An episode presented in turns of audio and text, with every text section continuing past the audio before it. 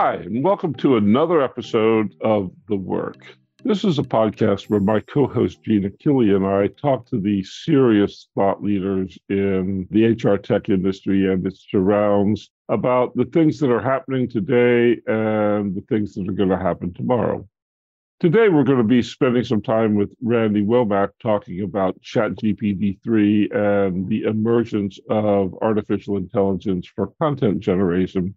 Randy is the Oh man, Randy's amazing. Randy is a serial entrepreneur who ran operations for SuccessFactors in its peak and has had his fingers in all sorts of startups. He was an I believe an entrepreneur in residence at Greylock Ventures, and he is currently down the road a fair piece on a project called Socrates.ai. Socrates.ai is uh, a different kind of chatbot. It's it's it it has a conversational interface, but it's better understood, I think, as a conversational interface with the organization rather than with a script like most chatbots are.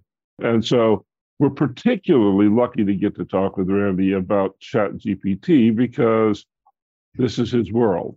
Um, and and so Randy, I'm gonna I'm gonna start you off with a question last time we talked, you made a very strong distinction between generative AI and precise AI. And I thought I thought it might be interesting to have the audience hear your take on the difference between those two things and what um, we can expect out of AI today. Um, sure, John. Hi, John. Hi, Gene. Great to see you guys, and always great to talk to the thought leaders in HR. So appreciate the time today. Um, yeah, I think Chat GPT is confusing in a lot of ways. And so the my suggestion on the way to frame it or kind of think about it is that when you think about AI and NLP or text retrieval, there's two critical concepts that we'll keep coming back to to explain the behaviors of systems and and the first one is precision. And we're all super familiar with precision because it's in google. We do it every single day.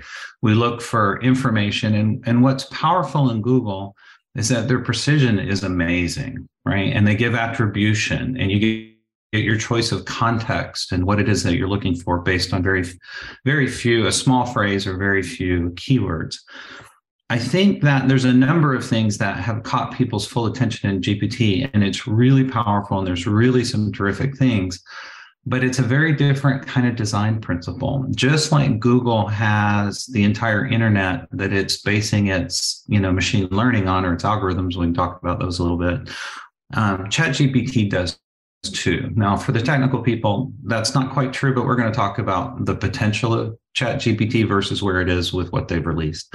And so it essentially learns and does its machine learning from the entire internet as well.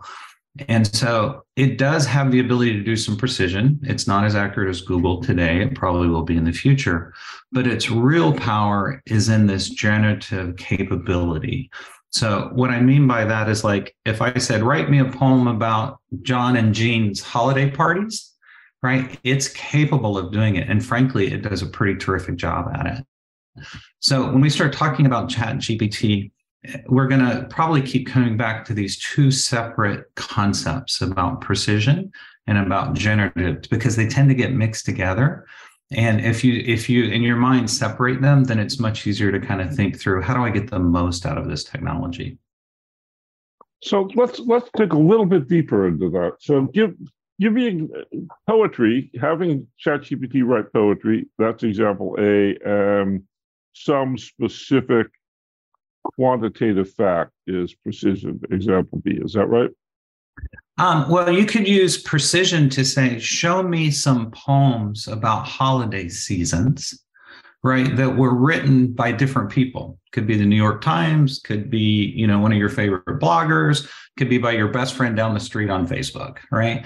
And Google's going to find it and it's going to give you examples that you're going to have to take the context and go choose which of these I might want to use to write my own poem. The difference with ChatGPT is because ChatGPT has this entire knowledge of what's in the internet, it uses all of that context to come back and generate a poem for John and Jean that's about the holidays in a very kind of exciting way that people can then edit or use as it comes out. And so, so that's the real difference. So that's so, the real danger as well, I think. Again, it's we'll get into technology about you know, how does it get used wrong and where is that really scary and is that usually the early adoption and that's true, Jane. So I completely agree with you in that statement. So so I hear what you're saying, but I have this sense that the way that most people actually use Google isn't to find a bunch of poems, but it is to find the first item in the search result. This is what all the competition is about. You want the first item in the search result because that's the answer to your question.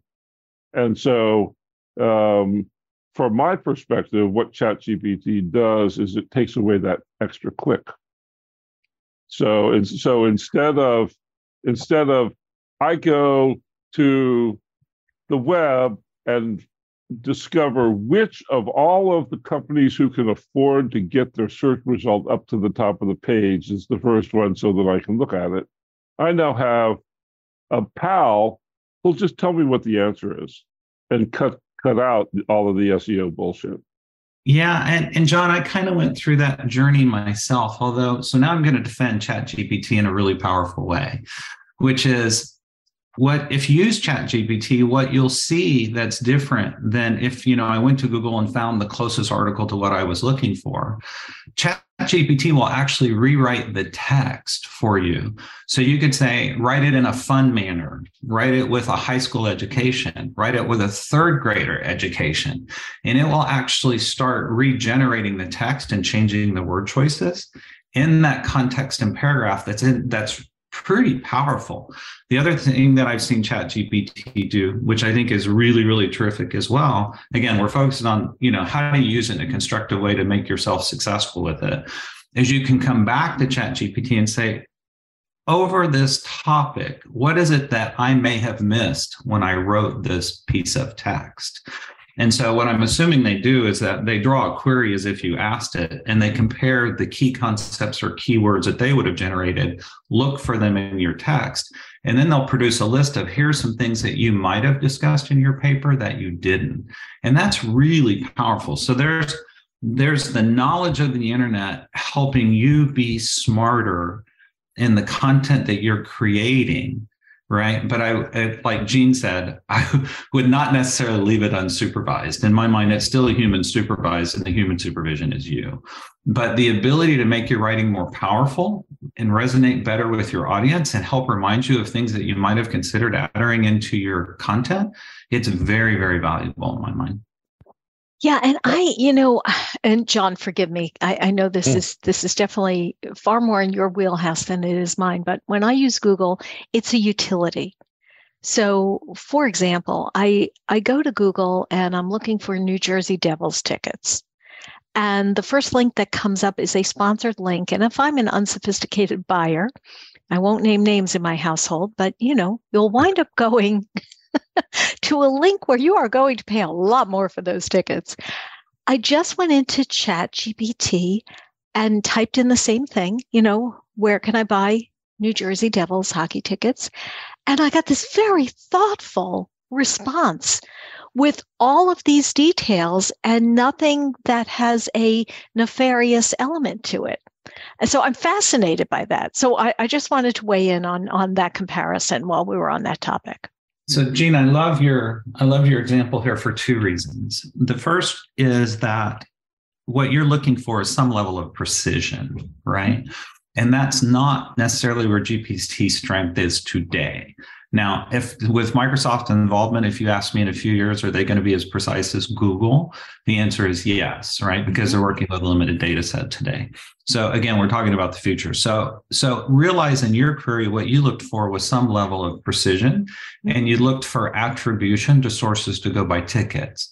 What I what I love about ChatGPT in a very positive way is something that Socrates has been really focused on for a long time, which is we believe in a in an HR environment and a corporate environment, precision is critical. What you tell people has legal liability. It's super important. Mm-hmm. And, and it's less so in IT, but the precision is just as important in IT. The second thing that I love about what they're doing, though, is that they really focus on talking to you.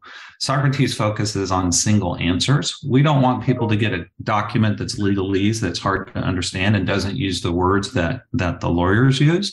We want them to get a conversational answer that's straightforward to the type of policy question that they're asking.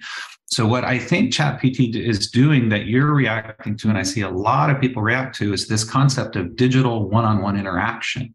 So they're giving you a single answer. They're they're answering it as if they're talking to you. Exactly. And that is really, I love that because that's yeah. something that we've been pitching and you know trying to get people to understand the power of a digital one-on-one interaction for for a number of years. And I think Chat GPT is a great example of that.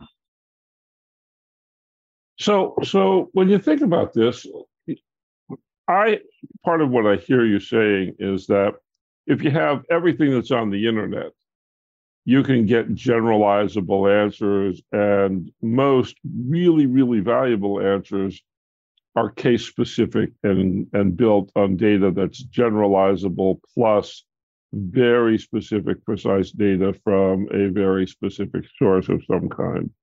Um, do you imagine that, you know, this? I, I saw a valuation of of the OpenAI business at mm-hmm. $29 billion the other day. You imagine that some of that money might go to building APIs so that specific information can be melded by specific vendors? Randy is smiling for for our audience. I know this is audio only, but Randy is smiling.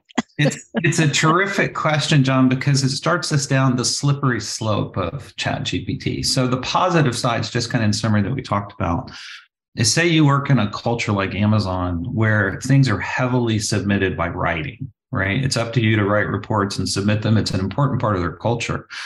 I think Chat, GPT can be really helpful, not implying it should write their papers, but implying it can help people who aren't you know very comfortable writing making sure they're writing a sound and, and tailoring it to their audience and checking did i forget any you know technical concepts in this paper that i need to communicate super powerful. We could talk about how to use it for performance reviews. We could talk about you know other places in hr that we have to do writing.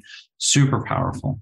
Now the concept that that you've introduced is we're going if this really does have a lot of what's in the internet or all of what's in the internet okay now we get into bias right? It's the twitter fbi files mm-hmm. all over again mm-hmm. right?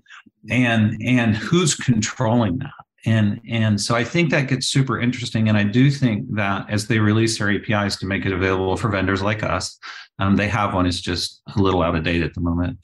Um, what influence are people putting into that and what biases are they putting into that? Like a lot of the hr leaders we work with today say i don't care that all this stuff is available to me like weather distance to the moon mathematical calculations a lot of the things that are on the internet I only want that platform to respond with something that comes from our content. I want 100% knowledge when we tell employees something, what that answer is and where it came from, which is very different than Chat GPT. And Chat, Chat GPT, as people start influencing it, they use the word tuning, there's a number of terms, or overriding the answers. The question is who's developing that tuning? and what biases or ethical issues come out of that. And that's the slippery slope that will happen in multiple dimensions. If Microsoft is a major player here, I'm sure they're going to do a phenomenal job with it. Um, but as it goes to other vendors and other people, how are they influencing the input data? And then how are they influencing the tuning that comes out of it? Hmm. Big muddle. That is a big muddle that you're talking about. Um, and um, I wonder if if we can see clearly enough. You know, I, I don't think I don't think anybody imagined, even at the dawn of Google. Certainly, nobody imagined at the dawn of the internet. But at the dawn of Google, nobody imagined this world that we're living in today, where every single shred of information is monetized and deployed against you as you go try to figure out how to navigate the, the world. Um, you think that's going to happen with ChatGPT? Does it go from some sort of an idyllic, ad free, single answer thing to something that is manipulated by design like Google is? I think it one, I think you're already seeing it. You know, I think that there's a number of vendors that have very successful businesses, and kudos to them, that have built, have used Chat GPT or GPT libraries in a generative way to make them to build some terrific products. You're seeing a lot of it in marketing. You're seeing a lot of it in keyword. Um, and a lot of people are using it in a very positive, constructive way. And I think that's fantastic. Um, I think Microsoft's influence on OpenAI and their investment and their leveraging of the technology is going to only improve both the data that it's learning from and also the filters that live on top of it. So it will be much more enterprise commercial ready. You know, what biases are in that? You know, I would have never thought Twitter had the issue it had, especially with the FBI paying for it. So you never know. There's always that opportunity for mm-hmm. that. I think that, you know, if it's it's also equally concerning to think about how the people who are focused on fraud whether it's getting you to wire transfer money, whether it's getting your credit card numbers, whether it's getting your social security data, whether it's getting your PII. This is going to be an incredibly powerful platform for them. And we're going to see new phishing and scamming techniques that we've never seen before. Um, and it's going to influence every part of our commercial lives, both at work and both in our consumer work. Interesting. Interesting. Um, I, am gonna I'm gonna just jump in because uh, I'm looking at something that I think is the confluence of of what we're talking about with Socrates, and that is, does Chat um, uh, GPT become the employment handbook? Is it is it is it, does it does it take the place of what we've seen in terms of you know when we look at the fact it writes this beautiful content? Um, does that become the employment handbook?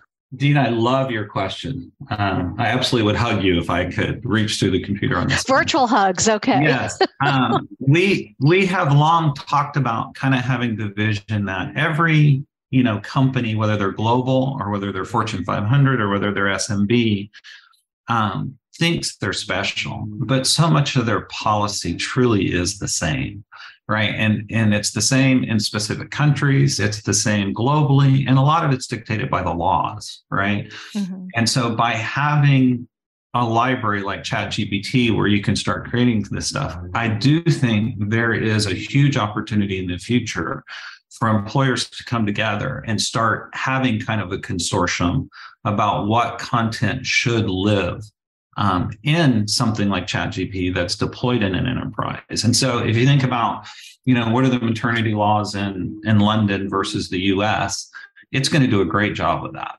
Mm-hmm. Um, and our ability to do conversation um, with employees, it's going to do a great job because you could say tune it for high school employees or high school graduates, or no, we're Goldman Sachs, or you know, tune mm-hmm. it for you know highly educated investment bankers um, and your ability to deploy that type of um, content based on a core base is absolutely the potential of GPT.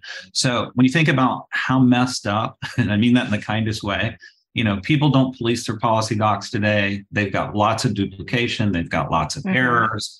You know, it's prolific, and we spend a lot of time cleaning up people's content. So I'm yes. very experienced with what a hot mess it is if we could if we could get employers of similar you know businesses are different. High margin businesses are different than low margin businesses. To start collaborating in the sense of their content it's a huge opportunity for efficiency and it's a huge opportunity for digital one-on-ones and communication because you're able not only to control what are the real precision rules here but how can i present it to an employee in a way that's meaningful to them and not have to do the rewriting and the work potentially yourself um, that's going to need some big constraints right? Especially when we think about mm-hmm. religious views or country views or political views and exactly. Yeah. We'll have to make sure that stuff gets filtered out but the potential is absolutely there. So we had a we had a venture capitalist on the show talking about chat gpt and and he suggested that this was just the next blockchain and that it would turn out to be nothing there was a definite element of hogwash to that discussion.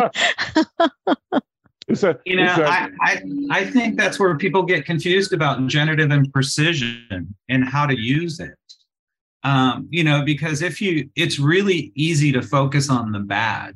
you know and but it's there in our everyday lives you can go to google today and look up views that you strongly or radically disagree with and that you know you have ethical reactions to that are just you know things that but it's there and it's present and and so i would strongly disagree with him because when you're dealing with a body of knowledge i mean to some extent you could say most of the global human knowledge is on the internet in some form today. Now, the accuracy, your belief on biases, and the question, you know, the bookends are how do I use it in a really constructive way as a tool set? Am I using it for precision? Am I using it for generative? Am I am I taking ownership as an individual for tailoring the outcome and what it's here and using it as a tool?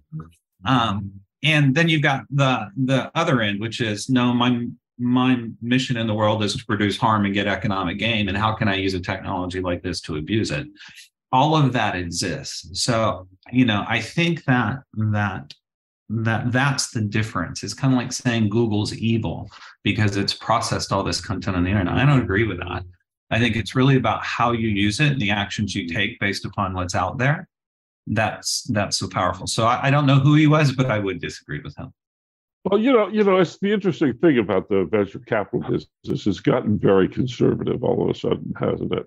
Um, I wonder why that is. yes, it's gotten very, very conservative. So, so does this spur you? Right, you, you run a you run a business that is at least adjacent to this. Um, um, how does it? How does it? Um, energize your thinking about what Socrates can be over time? It's it's probably in three buckets. Um, one we're not going to talk about today, which are what are the technical differences between traditional search retrieval and the way that ChatGPT and Google and and the new type of text retrieval and what it's capable of. I mean, when you think about being able to process the internet and make it available to people with all that knowledge in whatever presentation form you want to give it. That's really powerful. So that gets me super excited. Um, I think the second thing that gets me super excited about it is I think there's a ton of use cases that are super constructive and super helpful. Um, and I think that that people will use it in very constructive ways to help themselves in terms of the business. So for Socrates, you know, the third part of it is it's starting to create that digital one-on-one impact. And I think people understand what we say now when we say it, because Chat GPT elicits really strong reactions and behaviors in people's thinking because here is a digital platform that's talking to me, right? And it's answering questions specific to me and it's able to carry a dialogue with me on, you know, an entire spectrum of thought and process. Um, and and I think that while I would not say as an employer, like we're looking incorporating Chat GPT, you know, to just general discussion. When somebody says hi to a bot and wants to dialogue with it, can we put safe enough boundaries around it for the internet? I'm also looking into it to say, can I take some of this corporate um, um, the corporate policies that we have and can i start rewriting them automatically? Today we do a lot of work manually rewriting that content to, for the right education level. Can i leverage it to start um, rewriting it in different things and could i do it dynamically? Like if i know i'm dealing with a, a frontline worker who's in a factory that maybe doesn't have a high school education can i change the way that we respond to them when they versus you know somebody who's an executive in the company that we know is probably has a different vocabulary the third part on this that we're also exploring is that to me, when you think about digital one on one, what Chat GPT has done is help people understand the value of text in a generative form, which I think is super powerful. Um, but don't forget the other mediums. You've got pictures, you've got memes, you've got videos, right? And and when those start getting incorporated, which is what we also do at Socrates, again, it's more manual today than I would care for. But when we can start automating, leveraging that content um, and starting to enrich that and use the GPT or similar libraries for that, um, then I think it will be really, really powerful and exciting. So those are the things that we're looking in for the technology. Again, strong moat around it, strong protections, but how do we leverage the good parts of it that are really powerful? So I'm gonna I'm gonna ask you a, a last question that's a, that'll take a while for me to articulate. So so I've been doing this experiment with ChatGPT, and the experiment is um, I asked it what are the most important questions in HR, and you can make ChatGPT work and work and work and work and work till it runs out of answers to give you. You can wring it out like a sponge. And I got 150 or 60 of the most important questions in in HR. I can basically promise you that every HR vendor will have some sort of blog content about those 150 questions generated by a machine by this time next year or the year after.